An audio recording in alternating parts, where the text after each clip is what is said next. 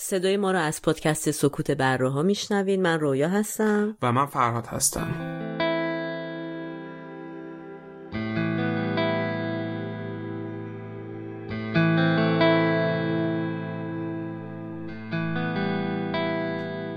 تاریخ پخش این اپیزود بیست و پنجم دی ماه هزار و چهارصد و دو خورشیدی که برابر میشه با پانزدهم ژانویه دو هزار و بیست و چهار میلادی.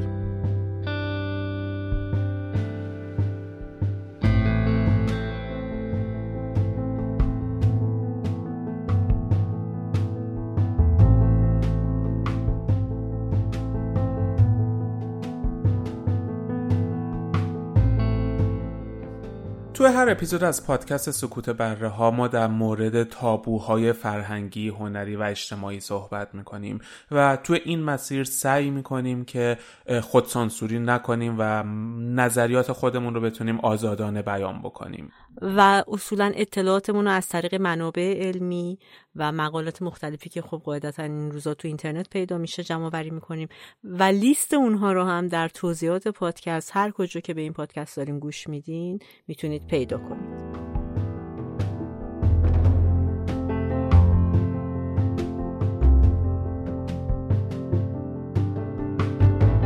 تمام آدم‌های امیدوار لزوماً شجاع نیستن. قسمتی که تو امید خیلی مهمه، در واقع امید و ترس، چیزی به نام ناامیدی وجود نداره. امید فقط هی شکلش عوض میشه. وقتی صحبت از امید میکنیم داریم صحبت از ناامیدی هم. امید واهی میتونه چیز خطرناکی باشه. آدم امیدوار و آدم مشنگی میدونه. اصلی ترین دلیل ناامیدی امید. جوونا الان انتخاب میکنن ناامید باشه. امید دقیقاً اون چیزیه که ما رو از حال خودمون غافل میکنه و همیشه یک نگاه به آینده داریم. شرایط به سمتی داره پیش میره که امکان امیدوار بودن داره کم و کم و کم و کمتر. مهاجرت یکی از اصلی ترین جاهایی که امید توش نقش داره. سرخوردگی ناشی از این امیدواری انقدر برام زیادتره که اصلا ترجیح میدم امیدوار نباشم. خودم رو آدم بدبین امیدواری میدونم. امید همیشه تو من هست و شاید هیچ وقتم نیست. امید نداشته باشه آدم دلیلی دیگه نداره که بخواد ادامه بده. همیشه ما باید بپذیریم زندگی اصلا عادلانه نیست.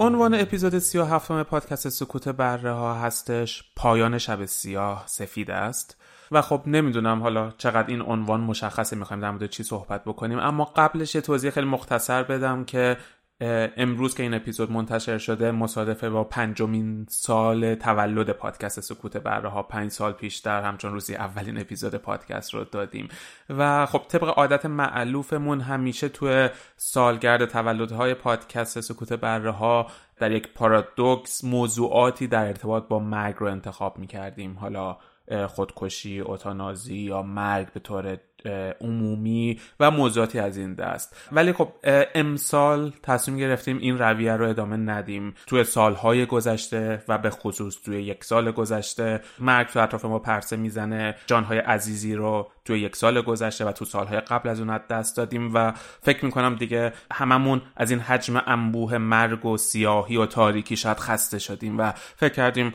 شاید بهتر باشه حداقل حالا توی اینجا در مورد مرگ صحبت نکنیم این بار و به جاش بیایم در مورد امید صحبت بکنیم. موضوع اپیزودمون در مورد امیده و حالا از زوایای مختلف سعی میکنیم به امید نگاهی داشته باشیم در این روزهایی که شاید خیلی امیدوار نباشیم، شاید ناامیدی بعضی وقتا غلبه میکنه بهمون و قدرت بیشتری داره از امید برامون، شاید بد نباشه یکم در مورد امید صحبت بکنیم. البته خیلی هم امیدوار نباشید که خیلی حرفای خوبی در مورد امید میخوایم بزنیم به خاطر اینکه حالا تو فراد اینجوری میگی ولی برای خود من راستش چون خب مدام اخبار و اتفاقاتی که داره میفته رو خب دنبال میکنیم، میشه اینطوری گفت میدونیم که وضعیت به چه شکلی هست ولی نمیتونیم واقعا بگه آدم نه نمیتونه ادعا کنه که من دقیقاً میفهمم یا اون احساسات رو درک میکنم. ولی خب به هر حال طبیعیه دیگه، یعنی اگر عده‌ای یا بخش بزرگی از جامعه ایران امروز فکر میکنن که دوچار ناامیدی و سرخوردگی هستن، حالا شاید اونا تو به صورت عملی تو زندگی عملیشون مدام روزمره باش در ارتباطن، ولی خب مثلا دید ماها هم که خارج از ایرانیم یه جوری وقتی به اتفاقات مربوط به ایران فکر میکنیم، میخوام بگم یعنی ما هم خیلی اینجا آدمای امیدواری نیستیم که داریم حالا مثلا زندگیونو حالا بریم ببینیم در امید چی, چی میشه، چون بالاخره یه پیوستگی انسانی بین هممون وجود داره. آره درسته، یا شاید بهتره بگیم در مورد امید و ناامیدی میخوایم حرف بزنیم، یعنی آره همونطور که تو هم گفتی شاید خیلی مثبت یا امیدوارانه قرار نیست حرف بزنیم، ولی بریم تو بس دقیق‌ترم معلوم میشه، به خاطر اینکه اصلا خیلی معتقدن که وقتی صحبت از امید میکنیم داریم صحبت از ناامیدی هم میکنیم، چون هر دو تاشون دو طرف سکن. و البته تو گیومه هم اینم بگم که ما قبلنا اون موقعی که بیست بیست بود پیشنهاداتی داشتیم که در این مورد صحبت کنیم و یکی از شنونده هامون پیشنهاد این موضوع رو داده بودم، دقیقاً به خاطر همین شرایطی که وجود داره الان تو ایران، و ما هم خیلی سعی کردیم که به هر حال شبیه سازی کنیم این موقعیت رو برای خودمون و فکر کنیم که اصولاً این امید چیه، یعنی چیه که به ما امید میده، یا اصلا این چه حسیه درون ما که بعضیا بهش میگن آه تو چقدر امیدواری، یا تو چقدر خوشبینی، یا وای این اصلا نمیدونم حوصله زندگی کردنم نداره. این این چه اتفاقیه درون ما؟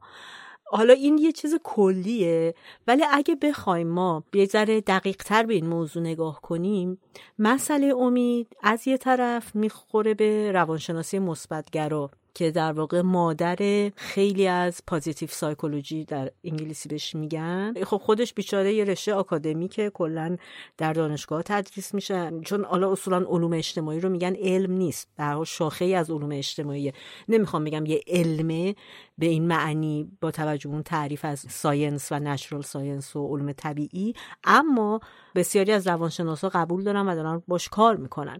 منتها در عین حال یه موتور مولدی شد برای مثلا اینکه آه امیدوار با یه سری از کتابا مکتبایی که امیدوار باشی تا به موفقیت برسین، به هدفتون برسین، امید نم شرط لازمه. آره مسئله‌ای که مثلا تو اپیزود موفقیت در سه سوت هم در موردش صحبت دایمان. کردیم و آره در مورد همین امید کاذب و این جریانات آره. فکری که آره. نگرش مثبت را میخوان به زور انگار یه جوری تزریق کنن. دقیقاً، ولی توی قسمت پوزیتیو سایکولوژی یا روانشناسی مثبت‌گرا خیلی دقیق و با روش‌های مختلف میشه رو بیماران به صورت تراپی کار کرد و کلا هم جالبه که این روانشناسی مثبت‌گرا از بعد از جنگ جهانی دوم رواج پیدا کرد. من حداقل در منابعی که خوندم شخصا ندیدم، که چون توضیحات در مورد چیزای دیگه بود که حالا چی شد، سربازا از جنگ برگشته بودن اینا، ولی یکی از حدسای خودم اینه که فکر میکنم به دلیل اینکه بعد از جنگ جهانی دوم مردم تروماتایز شده بودن، آسیب دیده شده بودن، تا قبل از اون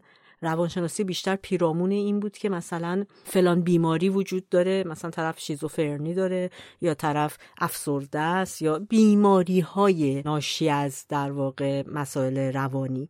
ولی بعد از اینکه روانشناسی مثبت‌گرا اومد این بحثا مطرح شد، خیلی روش کار کردم. مثلا ما توی یکی از اپیزودامون در مورد هرم مازلو صحبت کردیم. خود آبراهام مازلو یکی از روانشناسایی بود که روی این قسمت روانشناسی مثبت‌گرا دقیقاً نشست کار کرد و بیشتر به این نگاه میکنه این فرم از روانشناسی که با توجه به توانایی‌ها و دانسته‌ها و از تجربیات همه چی که یک آدمی به صورت فردی در اختیار داره چطوری اینا میتونه به رشد و شکوفایی اون آدم کمک کنه و رو اینجور متودا دارن کار میکنن.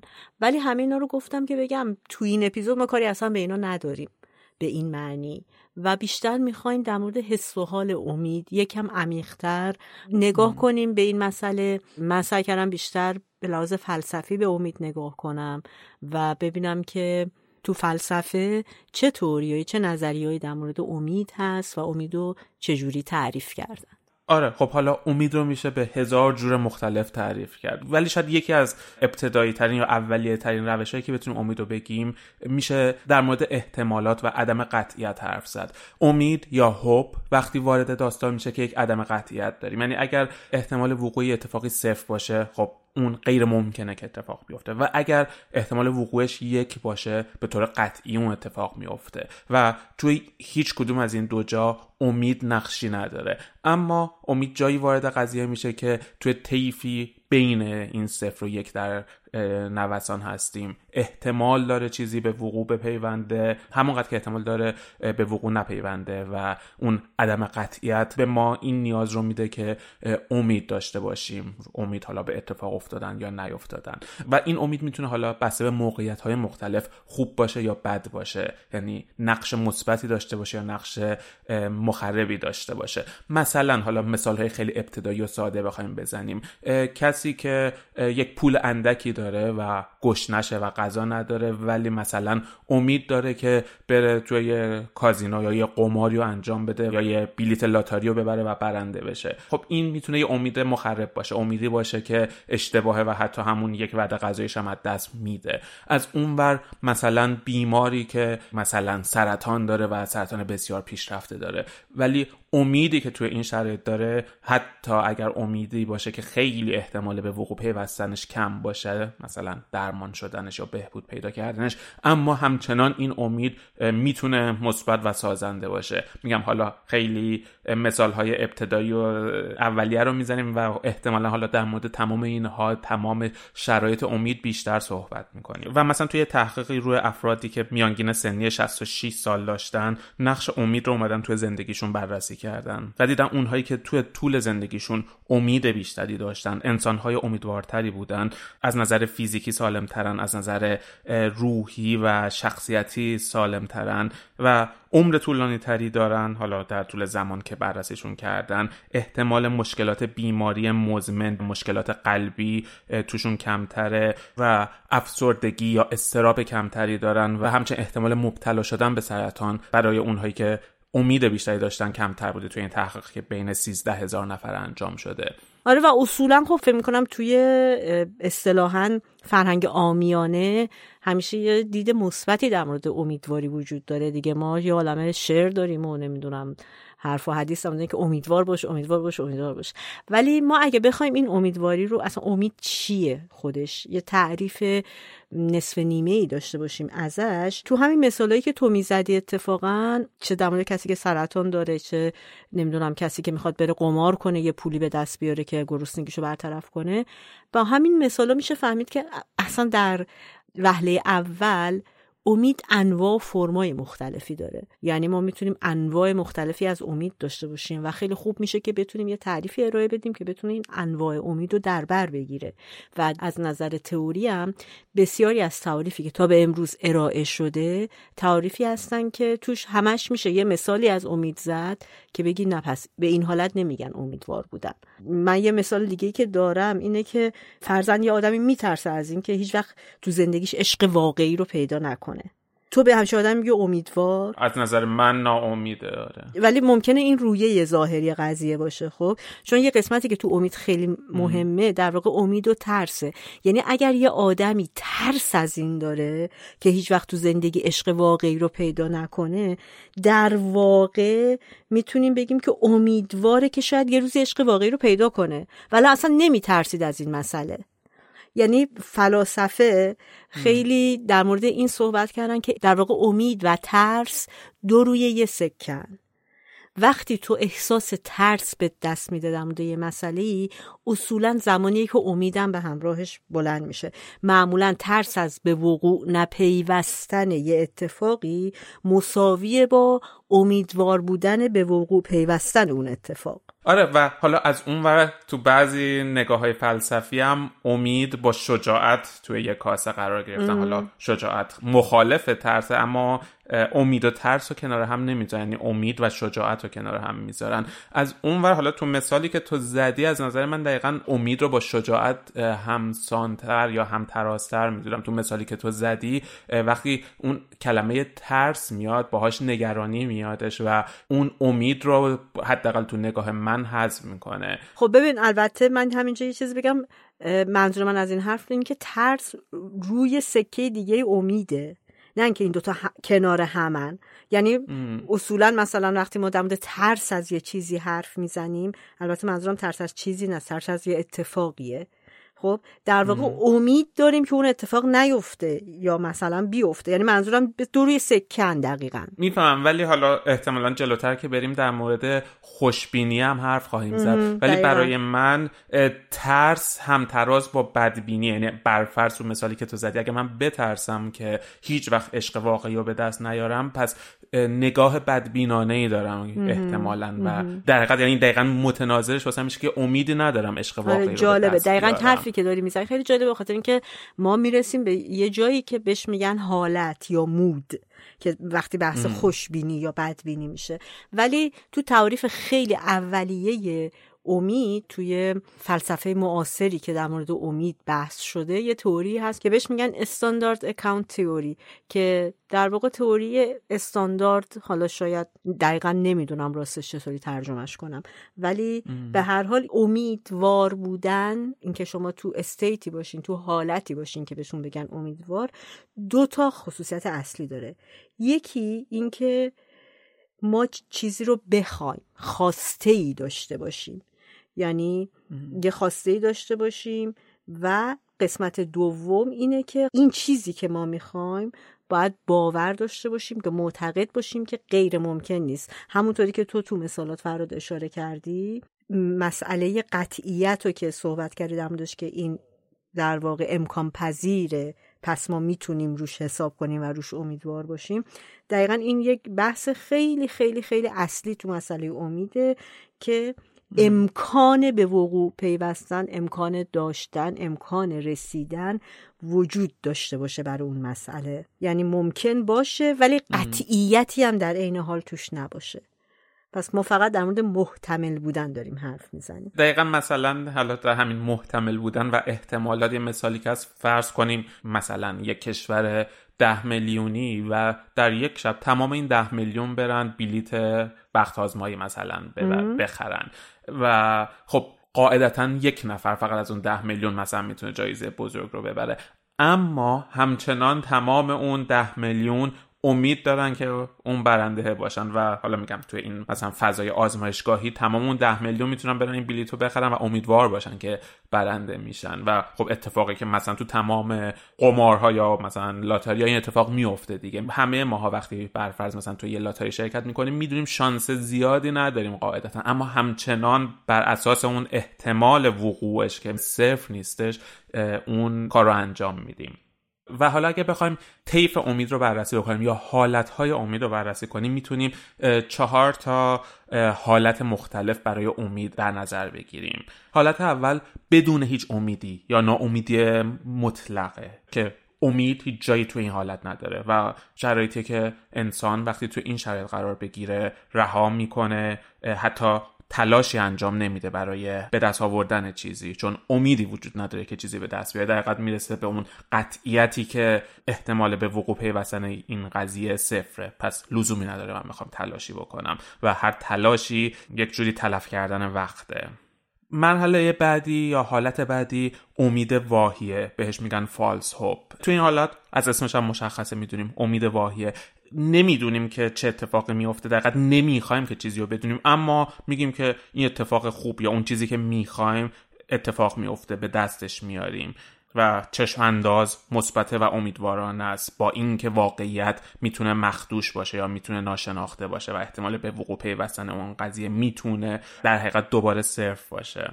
و خب این امید واهی میتونه چیز خطرناکی باشه که حالا جلوتر در موردش بیشتر صحبت میکنیم. حالت بعدی امید گم شده است، جایی که امید بوده اما با ناامیدی فرق میکنه. ناامیدی هیچ امیدی وجود نداره، اما اینجا امید گم شده، امید از بین رفته. و وقتی پیش میادش که هرچه بیشتر بدونیم، هرچه بیشتر آگاهتر میشیم، ناامیدتر میشیم. دقیقاً برعکس اون امید واهی که بر اساس عدم آگاهی میتونیم امید داشته باشیم، اینجا با آگاهی زیاد میتونیم به ناامیدی برسیم یا امیدمون رو از دست بدیم و دقیقاً قبول بکنیم که اوکی نمیتونم بعد این شرایط فائق بیام و پیروز بشم مثلا توی این مسئله، و دقیقاً شجاعتمون رو از دست میدیم و تصمیم میگیریم که ادامه ندیم بر اثر اون آگاهی که داریم و شکست رو قبول میکنیم. و در نهایت امید واقعیه، که تو این شرایط سختی ها رو میدونیم، موانع رو میدونیم، میدونیم راه رسیدن به اون هدفمون سخته، میدونیم که شاید نرسیم، اما با آگاهی و با شناخت از تمام این سختی‌ها و دشواری‌ها مسیر رو طی می‌کنیم و امیدواریم که بتونیم موفق بشیم و بتونیم دقیقاً به اون هدف غایی خودمون برسیم. با همه این مثالایی که زدی خیلی جالب بود برای من. تو هر کدومش داشتم فکر می‌کردم که چقدر مربوطه به این تئوریایی که من داشتم، همش یعنی از همون خاستگاه میاد ام. و فکر می‌کنم که یکم ساده انگارانه است، یعنی امید کلا اینقدر مسئله پیچیده‌ایه در عین اینکه هممون خوب میشناسیمش، فکر میکنیم که میشناسیمش، ولی اینقدر مسئله پیچیده‌ایه که مثلا وقتی در مورد این طبقه بندی‌ها آدم‌ها سعی می‌کنن برای ساده فهم کردنش طبقه بندی کنن، باعث میشه اصولاً یکم اصلا مطلب زیادی ساده بشه. تو این چهار قسمتی که تو توضیح دادی در واقع میشه گفت یه نقطه‌ای وجود داره برای هر انسانی به صورت فردی که همه ما آدم‌ها به یک نسبتی با یه تخمینی امیدواریم. خب مثلا اون آدمی که تو گفتی که هیچ امیدی نداره، مثلا میگیم صفر درصد میزان امیدواریشه، اون یکی میشه نمیشه که اندازه گرفت، ولی به هر حال منظورم اینه که درصد بیشتری، اون یکی هشتاد درصد، اون یکی و تخمینای آدما از احتمال داشتن یا به وقوع پیوستن اتفاقی که براش امید دارن متفاوته. و شاید سوال اصلی اینجا این باشه که پس چی باعث میشه که این آدما تخمینای متفاوتی از واسه یه چیز داشته باشن؟ به قول تو مثلا یه نفری بلیت بخت آزمایی میخره، میگه آقا من مطمئنم این دفعه اصلا فکر میگه این مال منه و یه نفر دیگه نداره. خیلی وقتا اصلا تو خیلی از مسائل، تو خیلی از چیزایی که ما بهش امیدواریم، امیدوار بودن یا نبودنمون راستش شاید اصلا تأثیری اصلا نذاره تو اینکه اون اتفاق بیفته یا نیفته. تو بعضی از چیزا امیدوار بودن یا نبودنمون تاثیر مستقیم میذاره بر اینکه اون اتفاق بیفته یا نیفته و ما بر حسب تجربیات خودمون تخمینای متفاوتی داریم. یکی زیادی امیدواره، یکی یه جاهایی هست در مورد مسئله امید که هممون شنیدیم که میگن طرف خوشبینه. حالا خوشبینی رو یه ذره اگه بیشتر درمونش حرف بزنیم، اینکه به چی میگن خوشبینی، شاید بهتر متوجه بشیم. دوست من مریم مثلا یا آدمیه که کلن به نظرش میاد که همیشه، یعنی دیدگاهش همیشه مثبت نسبت به زندگی و یه حس ذاتی داره که همه چی به بهترین شکل ممکن خودش اتفاق میفته، حتی اگر مثلا چالشی پیش بیاد، مشکلی تو زندگیش پیش بیاد، در نهایت ختم به خیر میشه یا خوب پیش میره، بالاخره حل میشه و یه همچین مثبت اندیشی داره. ما اصولا تو تعریف عامه به این آدما میگیم آدمای خوشبین.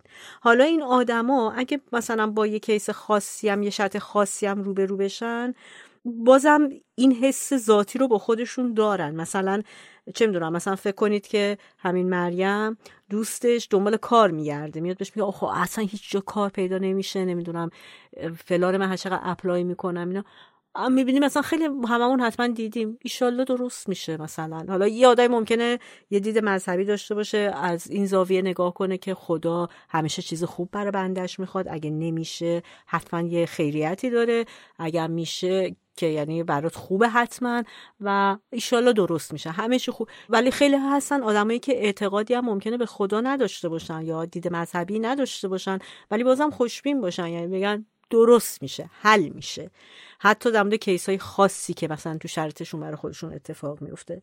توی بحث امید به این حالت میگن امیدواری پایه و حالا بر اساس اون هی ما میریم جلوتر و چیزا رو میسازیم، مفاهیم دیگه‌ای که از امید در میاد. و اصولا البته یکم بحث در مورد این که آیا این یه حس تو آدما که این فکر رو میکنن یا یه حالت یا موده که بیشتر رو روانشناسا و حالا فلاسفه‌شی معتقدن که این یه حالت توی انسان، چون حس بیشتر مربوط به خشم، مربوط به یک چیز مشخصه. مثلا ما خشمگین میشیم از یه مسئله یا خوشحال میشیم از یه چیزی، ولی این یه حالتیه که کم و بیش ممکنه همون آدمایی که ما بهشون میگیم خوشبین توی لحظاتی ببینیم که اصلا حال و حوصله نداره، یعنی اون مودشون یه ذره میاد پایین، بعضی وقتا میره بالاتر، ولی یک میانگینی رو همیشه حفظ میکنن و این حالت رو با خودشون، این امیدواری پایه رو با خودشون همیشه دارن. آدمایی که اصولا در مورد اتفاقاتی که اکثر آدما بهش میگن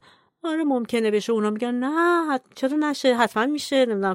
به این حالت مثبت به قضیه نگاه میکنن. و آره تو هم اشاره کردی که گفتی یه جوری انگار همه آدم‌ها امید دارن. اینم آره یه, یه تعریفی هستش که میگن دقیقاً چیزی به نام ناامیدی وجود نداره. امید فقط هی شکلش عوض میشه. مثلا فرض کنیم که ما میریم آزمایش میدیم و نمونه برداری میشه ازمون از یک جای بدنمون برای یک سرطانی و خب اول امیدواریم که جواب آزمایش منفی باشه و سرطان وجود نداشته باشه.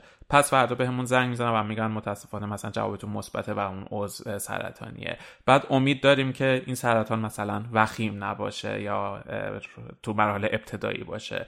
بعد تو مرحله بعد مثلا مشخص میشه نه وخیمه و باید حالا شیمی درمانی بکنیم. امید تبدیل میشه به این که اوکی شیمی درمانی مثلا جواب میده و این مسئله حل میشه و و و همینطوری. یعنی این امید همیشه هست اما فقط شکلش عوض میشه، از شکلی به شکل دیگه میره یا حالا شاید همون قطعیتش یا احتمال به وقوع پیوستنش کمتر و کمتر بشه، اما در نهایت همواره ما انسان‌ها یا اکثر ما انسان‌ها این امید همیشه با همون هستش، فقط در اشکال مختلف و با احتمال وقوع مختلفی یا کم و زیادی. آره این اینم یه عده واقعا به این معتقدن. حالا بریم جلوتر بهش میرسیم. یه عده مثلا میگن نه امید میتونه وجود نداشته باشه. حتی در مورد همین حالت خوشبینی هم که من الان توضیح دادم یه عده معتقدن که در واقع مسئله آدمایی که ما اصطلاحا بهشون میگیم خوشبینو به این شکل نمیبینن. مثلا میگن این بر اساس تجربه است یا بر اساس یک مسئله هورمونیه یا بر اساس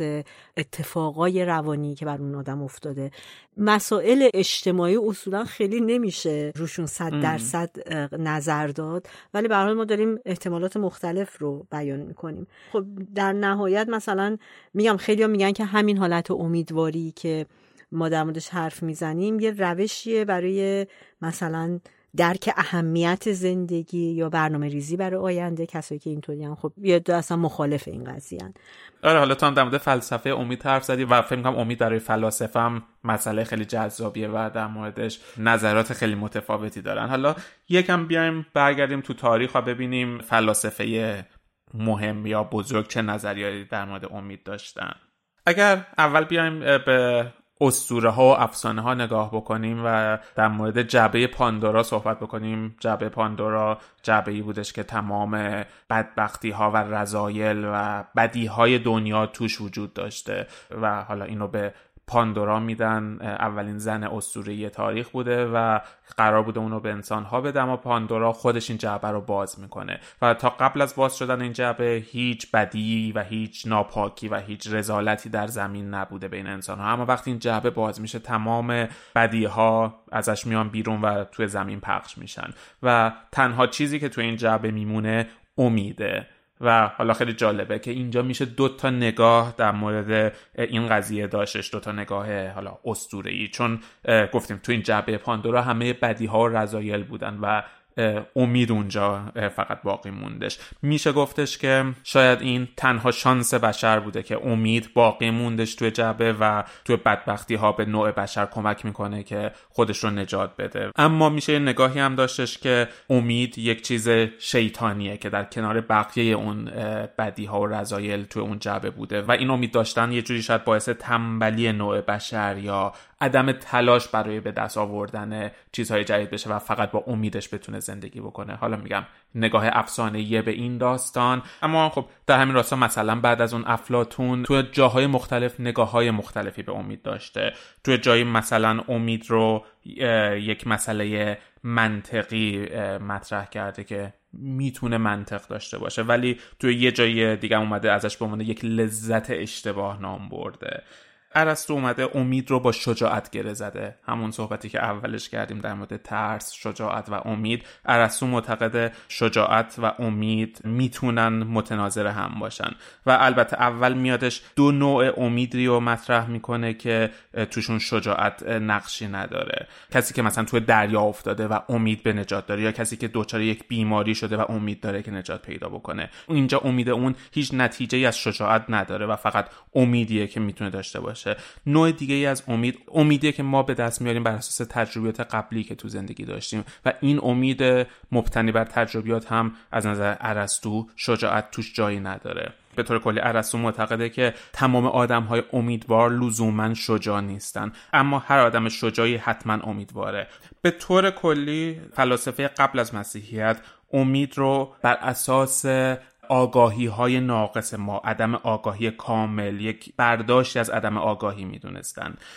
بعد از دوران مسیحیت فیلسوف های مسیحی امید رو با ایمان گره زدن و دقیقاً اون نگاه آسمانی رو به امید دارن و مثلا فلاسفه مسیحی امید رو به عنوان چیزی که رو به آینده داره مطرح میکنن، در حالی که ایمان میتونه هر دو اینا رو داشته باشه، هم در مورد گذشته باشه هم در مورد آینده. و از اونور میگن که امید چیزیه که فقط برای اتفاقات خوبه، امید به اتفاقات خوب داریم، ولی ایمان چیزیه که میتونه هم برای خوبی باشه هم بدی. یعنی وقتی ایمان داریم به عقوبت گناهانمونم باور داریم و میدونیم که خدا ما رو بر فرض تنبیه میکنه به خاطر گناهانی که کردیم و از اینجا ایمان میادش. و بعد میان عشق رو هم به اینها گره میزنن و این سه تا امید، عشق و ایمان رو با هم هم بسته و پیوسته میدونن و میگن که عشق به خدا برای ما امید میاره و این امید ما رو به ایمان میرسونه. و در کنار اون هم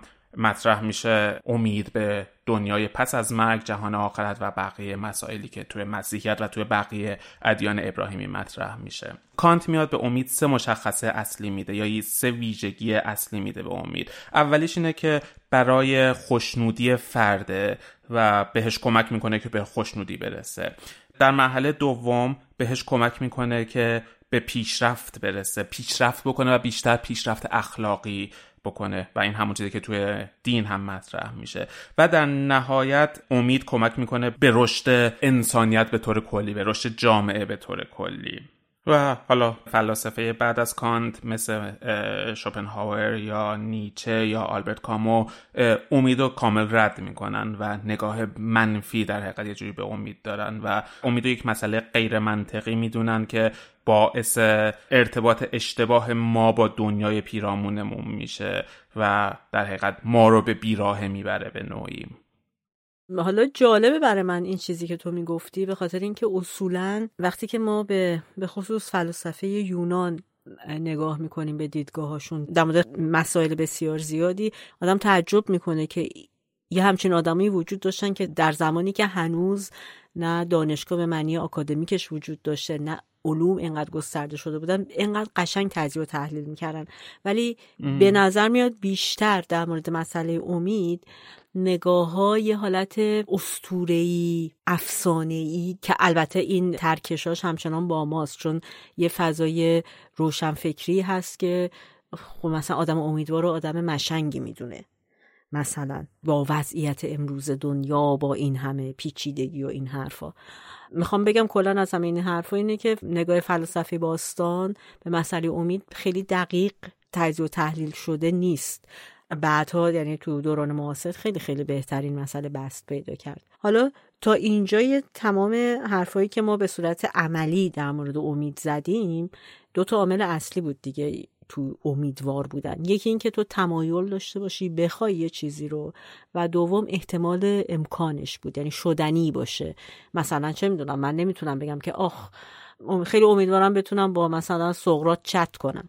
خب این اصلا خنده داره برای اینکه غیر ممکنه. البته که با هوش مصنوعی و با شرایط امروز خیلی هم غیر محتمل نیستش، میتونه هوش خب مصنوعی بیاد سقراط رو در حقیقت شبیه سازی بکنه. خب ولی اونم شبیه سازی سقراطه، باز خود سقراط میشه گفت هیچ وقت آدم نمیتونه چت کنه. یعنی چیزایی وجود داره که ما دیگه نمیتونیم واقعا بهش امیدوار باشیم. ولی وقتی یه چیزی احتمال شدن و به وقوع پیوستن و امکان داشتنش هست، ما میگیم ما امیدواریم. حالا یه فیلسوفی به اسم میراو میاد میگه نه، به نظر میاد که فقط خواستن و فقط این که بگیم یه چیزی ممکنه، پس ما هم میخوایمش هم میدونیم که شدنیه، نمیتونه باعث شادم امیدوار باشه. مثال میزنه، اگه فیلم فرار از شاوشنگ رو دیده باشین، چون تمام این بحث رو سعی میکنه که با فرار از شاوشنگ توضیح بده. دو تا شخصیتی هستن که اندی و رد، که هر دوشون تو این زندان هستن و اندی خیلی امیدواره به این که بتونه از این زندان فرار کنه. رد برعکس اندی همچین کرکتری نداره. یعنی آدمیه که خیلی امید خیلی که نه اصلا نمیخواد امیدوار باشه، به خاطر اینکه میترسه، به نظر میاد میترسه از عواقب بد امید. همین جاییه که تو در مورد این قسمت منفی امیدم صحبت کردی همین الان تو فلسفه باستان. و آره، رد آدمیه که فکر میکنه اگر امیدوار باشه خب بله احتمال داره ما بتونیم از این زندان فرار کنیم، ولی چقدر احتمالش بالاست با این خدم و حشمی که اینجا هستن. پس این یه امید بی خوده. من اگر امیدوار باشم و این مسئله اتفاق نیفته، به روح و روان خودم، یعنی سرخوردگی ناشی از این امیدواری انقدر برام زیادتره که اصلا ترجیح میدم امیدوار نباشم. و اینجا این میراف میاد این دوتا آدم رو با هم مقایسه میکنه. در نهایت خب همه زندانیا موفق به فرار از شاوشنگ میشن تو فیلم. و داره میگه که چه تفاوتی وجود داره بین شخصیت اندی و رد. هر دوی این آدما تمایل شدیدی دارن به اینکه از زندان فرار کنن، یعنی این خواستو دارن. و فرار از زندانم درست سخته ولی شدنیه، یعنی اون قسمت امکانی که ما گفتیم شرط امیدوار بودن اونو داره. ولی چی میشه که رد امیدوار نیست ولی اندی میاد و یه آدم امیدواری میشه تو این وضعیت؟ چی باعث این تفاوت میشه؟ و این تفاوت رو تو این توضیح میده که میگه که من دقیق نمیتونم بگم چرا اندی امیدوارتر از رده، اما یه عامل سومی هست که وقتی اون هست، اون امید یعنی واقعیه، یعنی تو الان جا داره که واقعا امیدوار باشی. حالا میتونه خدا باشه، میتونه سرنوشت باشه، میتونه هر چی باشه، چه میدونم. خودش تو مقاله خودش سعی میکنه احتمالات مختلف رو در نظر بگیره، ولی همچنان جوابش اینه که اون عامل سوم واقعا چیه که این پازل رو تکمیل میکنه. یعنی ما هم میخوایم، یعنی تمایلش رو داریم، هم این که احتمال امکان هست، اتفاق افتادن هست، و اون چیز سومیه که حالا بیشتر در موردش توضیح میدیم باید وجود داشته باشه تا ما یه آدم امیدوار باشیم. آره، تو حالا گفتی رد توی فیلم فرار از شاوشنگ از ترس ناامیدی در حقیقت نمیخواست امید داشته باشه. دقیقاً یکی از نگاه ها به امید همینه که اصلی ترین دلیل ناامیدی امیده، یا امید منجر به ناامیدی میشه. و حالا مثل اون جوکی که از طرف این پرسن دلیل طلاق چیه و میگه اصلی ترین دلیل طلاق ازدواجه، اینجا همینه. شاید یه جوری خنده‌دار به نظر بیاد، داره امید منجر به ناامیدی میشه، ولی یه واقعیته که امید همیشه ما رو به آینده میبره. ولی حالا میدونیم چه از نظر روانشناسان و به طور کلی در لحظه زیستن میتونه کلید خوشبختی باشه. اینکه آدم در گذشته زیست بکنه یا در آینده زیست بکنه، همیشه میتونه به ما، اگر در گذشته زندگی میکنیم یا مرور میکنیم، احساس اندوه بده. اگر در آینده زندگی میکنیم، احساس اضطراب، استرس بهمون بده. و در لحظه زیستن میتونه یکی از کلیدهای خوشبختی باشه. اما تو این نگاه میگن امید دقیقاً اون چیزیه که ما رو از حال خودمون غافل میکنه و همیشه یک نگاه به آینده داریم. و از اونور عدم اتفاق افتادن اون قضیه، وقتی ما اون امید رو داریم که یک چیزی اتفاق بیفته و عدم اتفاقش باعث سرخوردگی و احساس منفی خیلی بدتری میشه، در حالی که اگر اون امید رو نمی داشتیم شاید اون احساس منفی رو هم بعدش نداشتیم. حالا مثال‌های مختلف میشه زد، ولی مثلا مراسم عروسی شاید یکی از این مثال‌ها باشه که همیشه عروس و داماد شاید خیلی یک امید دارن یک شب رویایی بسازن، ولی همیشه یا معمولا اونطور که توقع دارن اتفاق نمیافته. اون شب همیشه بالاخره در نهایت یه چیزی کمه، یه چیزی اشتباهه. یا مثال دیگه‌اش که هممون شاید تجربه کرده باشیم، مسافرت و تعطیلات و مسافرت رفتنه. توی تحقیقات زیادی این دیده شده که انسان‌ها، آدم‌ها وقتی دارن برنامه ریزی تعطیلاتشون رو میکنن و مثلا برای یک مسافرت حالا خارج از کشور یا یک شهر دیگه،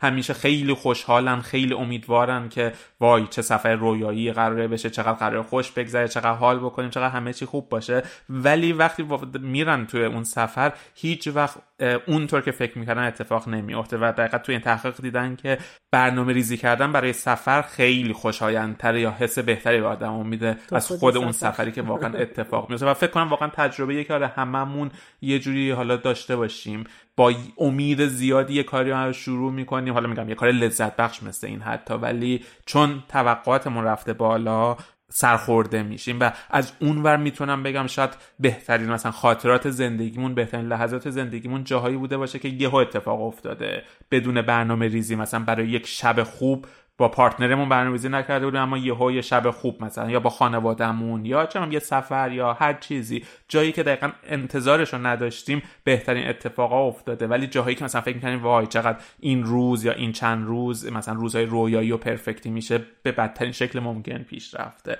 و حالا میشه اینو از نظر هورمونی هم بررسیش کرد و توجیهش کردش. از نظر فیزیکی وقتی که ما یک سری توقعاتی داریم، یک سری انتظاراتی داریم و اتفاقات اطرافمون بر اساس اون انتظاراتمون پیش نمیره، توی بدنمون هورمون کورتیزول ترشح میشه که هورمون کورتیزول یک جوری هورمون استرس هم هستش و باعث میشه که قند خونمون بره بالا و در مقابل اون باعث میشه سیستم ایمنی بدنمون ضعیف‌تر بشه و سیستم گوارشمون دچار مشکل بشه و اینجا میافتیم توی یک حلقه معیوب. همینطور امیدواریم که همه چی بهتر بشه، کورتیزول بیشتری ترشح میشه، از نظر فیزیکی ناسالم‌تر میشیم و دوباره این چرخه تکرار میشه و این افزایش ترشح کورتیزول تو بدن میتونه مشکلات جسمی و روانی زیادی رو به وجود بیاره. میتونه باعث افسردگی یا اضطراب بشه، میتونه مشکلات گوارشی ایجاد بکنه، سردرد، بیماری‌های قلبی، مشکلات خواب یا افزایش وزن و دست دادن حافظه و و و و میتونه باعث تمام اینا بشه. و خب همه اینا میتونه از اون امید داشتن بیاد و بر اساس این تحقیقات نوع نگاهی هستش که میگن اتفاقا به جای اینکه امیدوار باشیم و نه اینکه امیدوار نباشیم، ولی به جای اینکه به مسائل مثبت آینده فکر بکنین، حالا اول که تلاش بکنین بیشتر در لحظه زندگی بکنین، ولی وقتی هم که می‌خوایم به آینده فکر بکنیم بیشتر نگاه منفی داشته باشیم، تجزیه تحلیلمون رو بر اساس منفی ترین شرایط و شرایط منفی بذاریم به جای اینکه بر اساس مثبت ترین شرایط بذاریم، برای اینکه اینطوری میتونیم خوشحال‌تر باشیم. با این قضیه بیولوژیکی که تو صحبتش رو کردی، این مسئله در واقع امید خب حتما میتونه به بدن، حتی داروهایی که ما مصرف میکنیم، به همه اینا ارتباط داشته باشه. اما یه چیزی که پیشتر گفتی در مورد این که مثلا شب عروسیشو طرف میاد فکر میکنه چه شکلی میشه، وای من الان خوشگل ترین میشم، نمیدونم همه چی خیلی مرتب و منظم خواهد بود، اینا اتفاقا یه نظریه است. یعنی یه سری اومدن به خاطر اینکه پیدا کنن دقیقاً اون حلقه سوم امید چیه، اون حلقه گم شده چیه که ما میتونیم بگیم ما امیدواریم، اینه که گفتن آقا وقتی یه چیزی رو میخواین و یه چیزی شدنیه، بیاین بشینید بهش فکر کنید، تصویر سازی کنید، بیاین بشینید بگین که آ آره من، ببینید اون لحظاتو. دیدین تو خیلی از این کتابا و نمیدونم بحثا و تو اینترنت و اینا هم از این حرفا هست که بیاین بشینید نگاه مجسم کنید، لحظه به لحظه رو برای خودتون بسازین، کارگردانیش کنید خودتون تو ذهن خودتون. و این واقعا خب یه نز... از یه نظریه‌ای میاد که در این مورد دادن که بله شما مجسم کنید اینو برای خودتون و خب بعد این میشه. بعد از اون خیلی از آدما، یعنی خیلی دیگه از آدمایی که تو این زمینه تحقیق می‌کردن، گفتن نه، مثلا تو همین قضیه فرار از شاوشنگ ما می‌بینیم رد ناامیده و اندی امیدواره. آیا واقعا رد با تصویرسازی ذهنی علی رغم این که میخواد واقعا از اون فضا بیاد بیرون، میخواد که از اون زندان فرار کنه، آیا واقعا فرقش با مثلا اندی اینه که این تصویرسازی رو نکرده؟ حالا میشه در مورد این بحث کرد که این که مثلا با چه کیفیتی، با چه حس و حالی تو اون تصویرسازی رو میکنی، آیا خودتو مجبور میکنی که این کار رو بکنی یا این از درون تو میاد؟ ولی در هر صورت کسایی که مخالفت کردن با این نظریه تصویرسازی ذهنی گفتن با این که تو مثلا تصویر بساز اینا و این معنی درست و واقعی و امیدواری تموم شد و رفت، با این نظریه خیلی مخالفت کردن. یه عده دیگه اومدن پیشنهاد دادن که نه، حالا که مثلا تصویرسازی نکنید ولی در جهت امیدواریتون، در جهت چیزی که بهش امید دارید پلن کنید برنامه‌ریزی واقعی کنید، رو کاغذ بنویسین و اکتایی که در روزانه انجام میدید باید همراستا باشه با اون مسئله هدفتون و امیدتون و این حرفا. اینم ما شنیدیم بازم توی پاپولار ساینس اصطلاحاً که مثلا میگن که آره بیاین رو کاغذ بنویسین، ولی میخوام بگم همه این نظریات به یه فرمی رد شده. یعنی گفتن نه، برای اینکه ما امیدوار باشیم اینم کافی نیست که برداری، به خصوص در مسائل خیلی خاص که مثلا یعنی یک فرم هایی از امیدوار بودن وجود داره که این قانون رو شامل نمیشه. شما در نظر بگیرید مثلا بله، مثلا من بگم من امید اینو دارم که سال دیگه یه دونده‌ای باشم که بتونم مثلا بیست و پنج کیلومتر بدوم. خب اوکی، میشینم رو کاغذ می‌نویسم که چیکار باید بکنم، هر روز انقدر باید بدوم، رژیم غذاییم باید این شکلی باشه، فلان باشه، چطور باشه، و هم خیلی واقعا میخوام و اینم حالا توقع عجیب غریبی نیست دیگه، شدنیه که من بیست و پنج کیلومتر بدوم. تو یک چیزای مثال‌های این چنینی که خیلی دم دستیه، شاید برای هممون بتونیم صد تا مثلا این شکلی بزنیم، بله ممکنه بعضی وقتا جواب بده. ولی مثلا فرض کنید یه جاهایی هست، مثلا شما خدای نکرده سرطان دارید، خب دکتر به شما میگه که شانس زنده موندن شما مثلا پنجاه پنجاهه، شما میخواین زنده بمونید و خب شانسش هم دارین و سعی میکنید که تمام کاراتون و زندگیتون رو بر این مدل بسازین که شما زنده میمونید.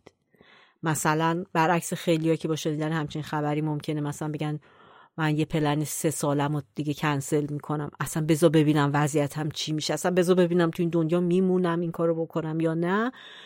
اون آدم اتفاقا نه، میگه من سیستم روزمره خودم رو میرم همینطوری ادامه میدم، این کارو میکنم اون کارو میکنم و اصلا انگار نه انگار که این خبر رو شنیده، یعنی داره در راستای زنده بودن حرکت میکنه. اما ممکنه در عین حال کارایی بکنه که مثلا در مورد مرگشه، مثلا بشینه وصیت‌نامه‌شو تنظیم کنه، به هر حال ممکنه بمیره، یا نوع رابطه‌ای که با اطرافیانش میگیره جوری باشه که مثلا باعث بشه که اگر احیانا مرد اینا کمتر اذیت بشن. یه سری اکشنایی هست که ما بهتره که اونا رو انجام بدیم وقتی در مواجهه با همچین واقعیتی قرار میگیریم. و مثال‌های این چنینی نقض میکنن که ما آدم امیدوار به آدمی میگیم که بخواد نمیدونم اون هدفم امکان پذیر باشه و اینکه بشینه در راستای اون هدفو شرکت کنه.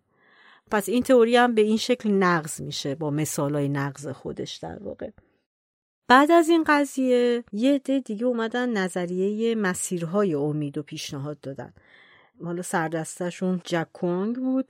اون فکر میکرد که بله امید شامل سه جزء اصلیه. یکی این که من بخوام اون شدنی باشه همونطور که گفتیم، و بعد من دقیقاً به دقیق حالا دقیقاً هم نه، ولی من بتونم بفهمم که از چه مسیرایی میتونم این امیدو عملی کنم، یعنی به اون خواستم برسم و بتونم قشنگ بر اساس اون تشخیص بدم. مثلا ما تو همین فیلم فرار از شاوشنگ هم داریم که اندی میتونه قشنگ آنالیز کنه، ببینه خلاصه در واقع عملی کنه خواستش رو یا به اون سمت حرکت کنه.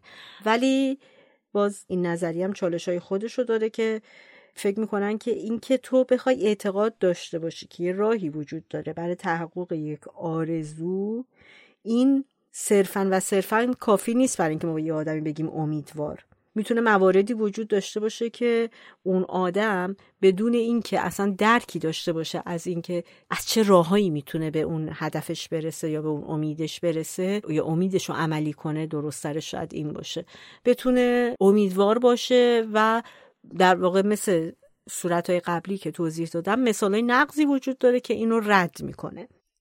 تو حالت بعدی که بهش میگن نظریه تلفیق، میگن آقا همه اینا رو با هم ادغام کنید، ما در لحظه همه این افکار و عقاید رو که حالا توضیح دادیم در مورد تمایل و یه چیزی شدنی باشه و مسیر داشته باشه و تصویر ذهنی داشته باشین و اینکه اکشن و فعالیت‌های روزانه‌تون در جهت اون باشه، برنامه ریزیتون به اون سمت باشه، همه اینا اگه با هم ادغام بشه در واقع اون استاتوس، اون حالته که ما میتونیم بهش بگیم ما واقعا میتونیم امیدوار باشیم به اتفاق افتادن یا عملی شدن یه مسئله، تو اون حالته که میتونه اتفاق بیفته.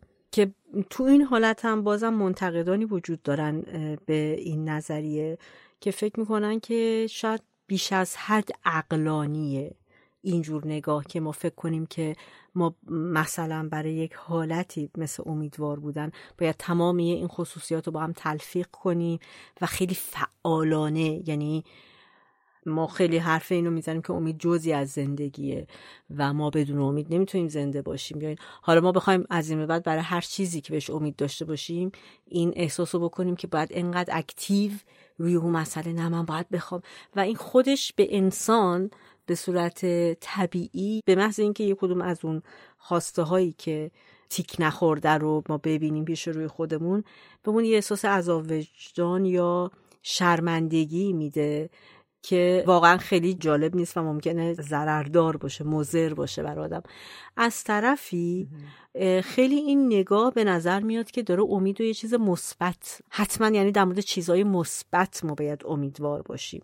آدم ها خیلی پیچیدن دیگه، آدم ها میتونن مثلا توی یه رابطه‌ای باشن با یه فرد متجاوز و امید اینو داشته باشن که این آدم اصلاح بشه و به رابطه برگرده. وقتی که ما میایم تعریف این شکلی از امید میسازیم و اگر یعنی بخوایم واقعا به صورت واقعی نگاه کنیم که ببینیم چقدر احمقیم که امیدواریم یا نه، در واقع تو قالب این تعریف این نوع امیدواری امیدواری احمقانه حساب میشه، یه جور احساس شرمندگی آدم میکنه از امیدی که داره، هرچند که ممکنه به قول تو که تو مثالا توضیح دادی امید واهی باشه یا نمیدونم نباید این امیدو داشته باشیم، ولی کلا وقتی ما در مورد تعریف یه چیزی صحبت میکنیم باید بتونیم جوری اون پدیده رو ارائه بدیم که بتونه تمام جنبه‌های مختلف اون رو در بر بگیره. و توی این تعریفی که در واقع نظریه تلفیقی ارائه میدن، خب بله همه چیزا باید با هم کار کنه تا ما برسیم به اون وضعیت، ولی در عین حال شامل امیدهایی که به نظر واهی میاد، یعنی آدم خودش از درون خودش احساس شرمندگی داره نسبت به داشتن اونجور امیدها، شامل اونا نمیشه.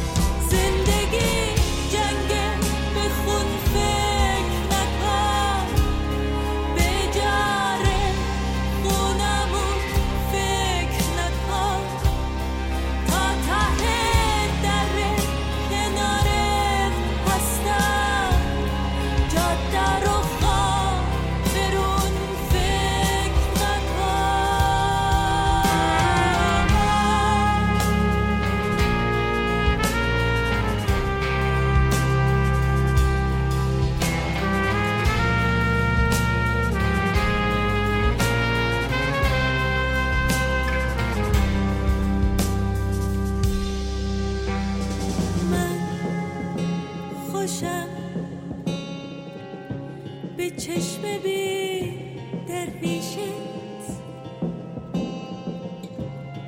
بوسم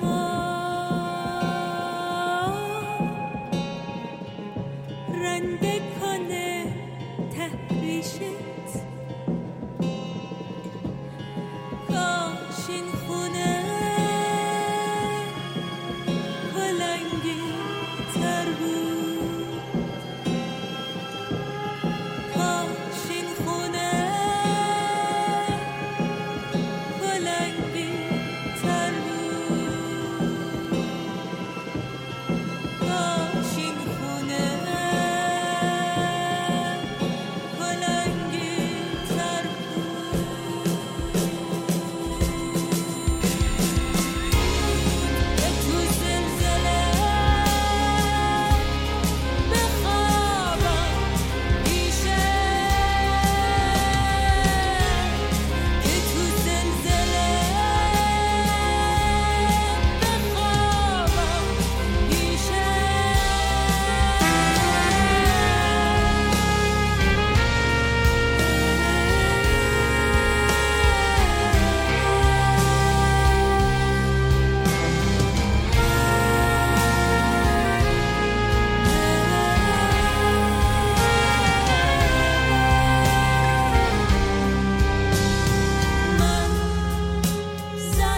من زنم همیشه عصیان دارم، توی نام ممکنه تمکان دارم،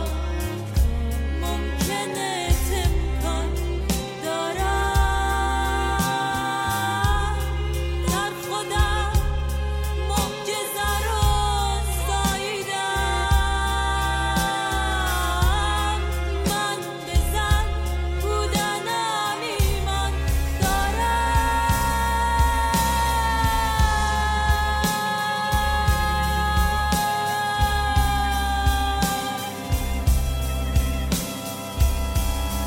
زندگی جنگه، به خون فکر نکن، به اجاره خونمون فکر نکن، تا ته دره کنارت هستم، جاده رو خواب برون فکر نکن. زندگی جنگه، به خون فکر نکن، تو رو جونه هر دومون فکر نکن، تا ته دره کنارت هستم، جاده رو خواب برون فکر نکن.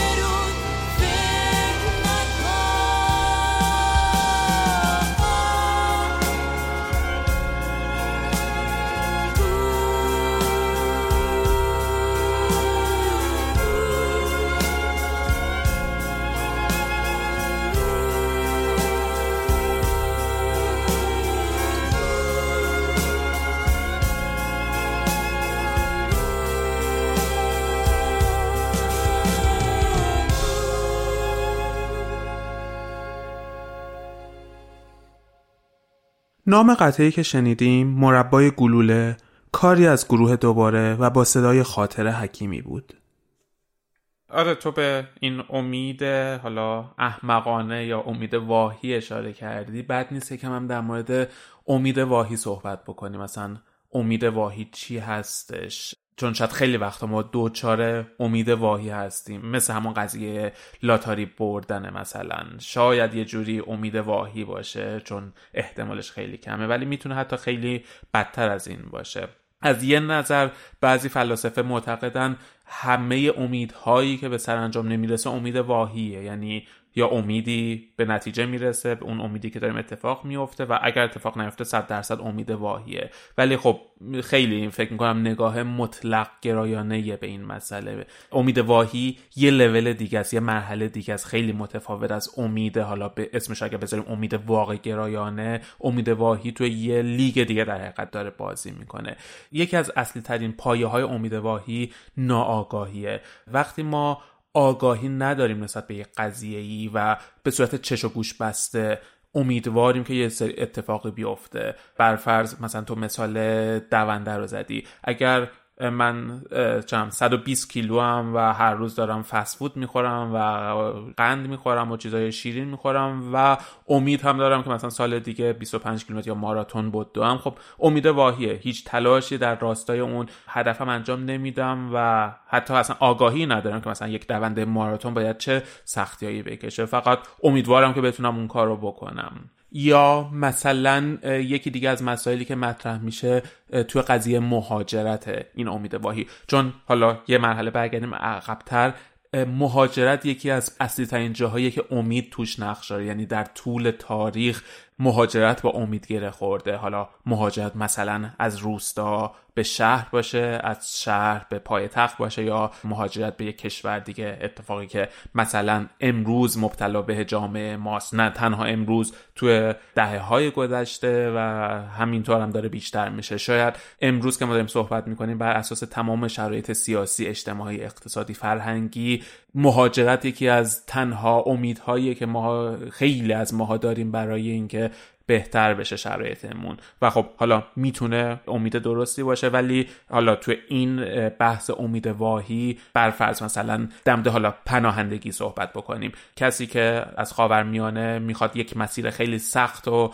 پشت سر بذاره و از دریا رد بشه و مثلا بیاد به اروپا پناهنده بشه، این میتونه با ناآگاهی اتفاق بیفته و امید داشته باشه که اوکی خب کاری نداره که میرم و مثلا به مقصد میرسم و همه چی درست میشه و موفق میشم و خب یک امید واهیه. بعضی وقتا میتونه آگاهی وجود داشته باشه اما به نوعی ایگنورش بکنیم، یعنی حالا یا تجاهل بکنیم یا چشم‌پوشی بکنیم. مثلا پناهجویی که میدونه مسیر پرخطره، میدونه بعد از یک دریای تو طوفانی رد بشه توی یک قایق خیلی ناایمن، میدونه چقدر افراد کشته میشن توی این مسیر، اما چششو میبنده روی این داستان و در نهایت این سفر رو انجام میده و حالا جون خودش و جون خانواده‌اش رو به خطر میندازه.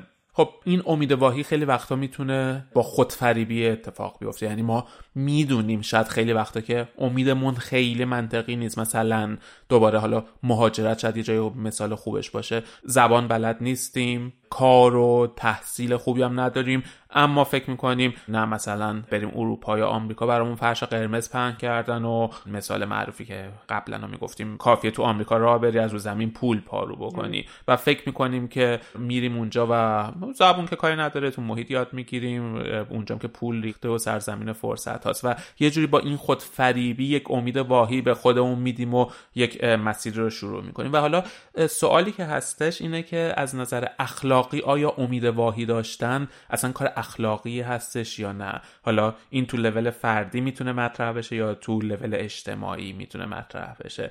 خب نظریات مختلفی در موردش وجود داره، اما میشه گفتش که از نگاه اخلاقی اگر فواید این امید واهی بیشتر از معایبش باشه میشه قبولش کرد و میشه گفت اخلاقیه و میشه حتی تاییدش کرد. مثلا مثالشو میشه توی بیماری زدش، شاید واضح ترین جاش باشه، بیماری که مبتلا به سرطانه یا شاید حتی سرطانش متاستاز کرده باشه و از نظر پزشکی یا علمی هیچ شانسی واسه نجاتش نباشه و یک امید واهی به نجاتش خودش داشته باشه، اما این امید واهی میتونه اینجا مثبت باشه، میتونه کمکش بکنه که حالا روزهای آخر یا ماههای آخر رو بهتر زندگی بکنه یا حتی شاید کمک بکنه که درمان بشه. یا مثلا یه مثال دیگه ای که میشه زدش از خوب و بد بودن این امید واهی یا مزایا و معایبش، مثلا فرض کنیم یک کشتی توی دریا غرق شده و از بین رفته و سرنشینانش مفقود شدن و برفرض مثلا همسر اون ملوان اون کشتی با اینکه سالها از این حادثه گذشته باشه همچنان امید داشته باشه که شوهرش زنده است و یه روزی برمیگرده. مثلا میتونیم چندم اینو در مورد کشتی سانچی مثلا بگیم، یا هواپیمای مالزی که مفقود شد و هیچ وقت سرنشینانش پیدا نشدن. خب مثلا بازماندهای اونا میتونن این امیدو داشته باشن و امید واهیه، بعد از این همه سال احتمالاً هیچ امیدی وجود نداره که اون افراد زنده باشن، اما این امید واهی میتونه به مثلا همسر اون فرد مفقود شده کمک بکنه که زندگی بکنه، میتونه کمک بکنه که حیاتش رو ادامه بده. و خب این میتونه مثبت باشه با اینکه امید واهیه، اما در مقابل اون میتونه باعث بشه که مثلا این همسر تمام تلاش، انرژی و سرمایه‌شو بذاره برای پیدا کردن اون فرد مفقود شده و اون وقت از بچه‌هاش مثلا مراقبت مناسبی نکنه. اینجا این امید واهی داره صدمه میزنه به اون خانواده و به اون بچه‌ها و این امید واهی میتونه مضر باشه. برای همین مطلق نمیتونیم بگیم که امیدواهی خوبه یا بده یا از نظر اخلاقی خوبه یا بده، خیلی بستگی موقعیت داره. از اونور یه نظریه‌ای هستش به نام فالس هوپ سیندروم یا سیندروم امیدواهی. طبق این نظریه کسایی که این سیندروم دارن یا توی این بازی میافتن با امید واهی خودشون میان هدفهای غیر واقعی برای خودشون میذارن و اون وقت یک مسیری رو شروع میکنن بر اساس اون هدف گذاری که کردن انجام میدن و امکان داره که حتی مراحل اولیه با موفقیت انجام بشه، بره جلو، ولی چون هدف گذاری اشتباه بوده بر اساس حالا ناآگاهی یا یک امید واهی، در نهایت این قضیه به شکست میخوره.